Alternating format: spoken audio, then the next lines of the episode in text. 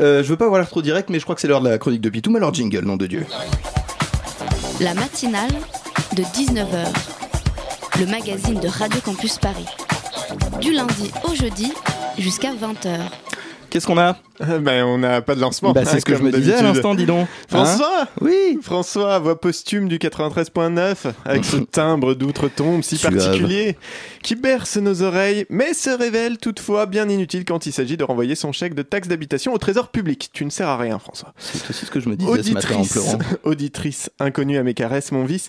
Nous sommes toujours dans cette partouze gigantesque non consentie qu'est la présidence Macron et j'aimerais bien qu'on me laisse remonter mon slip, s'il vous plaît. Merci. Quoi? Comment ça, y encore des réformes Bon, d'accord, allez-y, mais pourriez-vous mettre un petit peu de lubrifiant?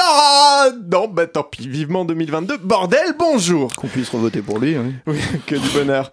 Oh, je t'entends bien, François. Je t'entends bien houspiller dans ta barbe foisonnante qui me rappelle les photos frivoles déterrées du grenier de mon papy que l'on venait d'enterrer. Je t'entends bien râler sur mes lubies anti-macronistes, toi qui penses encore que je jalouse les marcheurs tel un cul de jatte aigri. Et voilà, il est reparti, il va gueuler contre Emmanuel et Edouard. Comme vous êtes de gauche, Pitoum. Et- Jamais assez. Mais non, non, non, je ne me lancerai pas aujourd'hui dans une diatribe contre ces trous du cul qui nous gouvernent sur fond d'accord en ré majeur, car de tous les accords, c'en est un soumis. Aujourd'hui, je vais prendre du recul, de la distance, surplomber la meute médiatique islamo-gauchiste insipide avec laquelle j'aboie en vain, certes, mais non sans plaisir chaque semaine pour aborder une vraie question métaphysique qui ébranle nos convictions les plus intimes, qui bouleverse nos repères, qui transcende nos certitudes et qui rallonge sans raison cette phrase. Ah mais bordel, qu'est-ce que je dois encore regarder des films avec Johnny Depp ou pas, gigolo de son père, merde!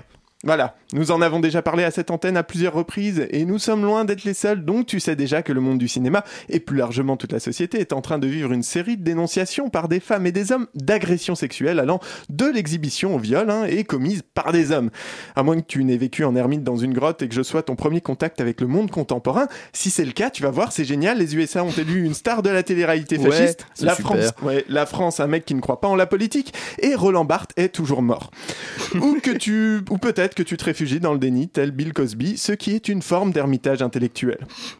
Mais du coup, pour bon nombre de gens, et par gens j'entends principalement petit mal hétéro engoncé dans ses certitudes, ça devient tout à coup le bordel, hein, parce qu'en plus de devoir se remettre en question, il se retrouve tout à coup dépourvu d'idoles. Charlie Sheen, Kevin Spacey, Woody Allen, Louis C.K.. Ed Westwick, Johnny Depp. Les stars masculines tombent aujourd'hui plus vite que des fans d'Eagles of Death Metal. Et que doit-on faire? Ouais, non.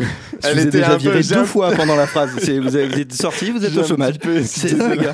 Il m'en coûte grave de reléguer Manhattan ou Usual Suspect à la benne à ordures. Et je suis pas le seul à pleurer sur la fin d'House of Cards, annulée suite à ces révélations. hein. Et tout le monde, je dis bien tout le monde, prie pour que l'on n'apprenne pas que Jon Snow tripota les écailles d'un dragon de Daenerys entre deux prises. Les dragons parleront un Parce qu'on veut, on veut savoir la fin.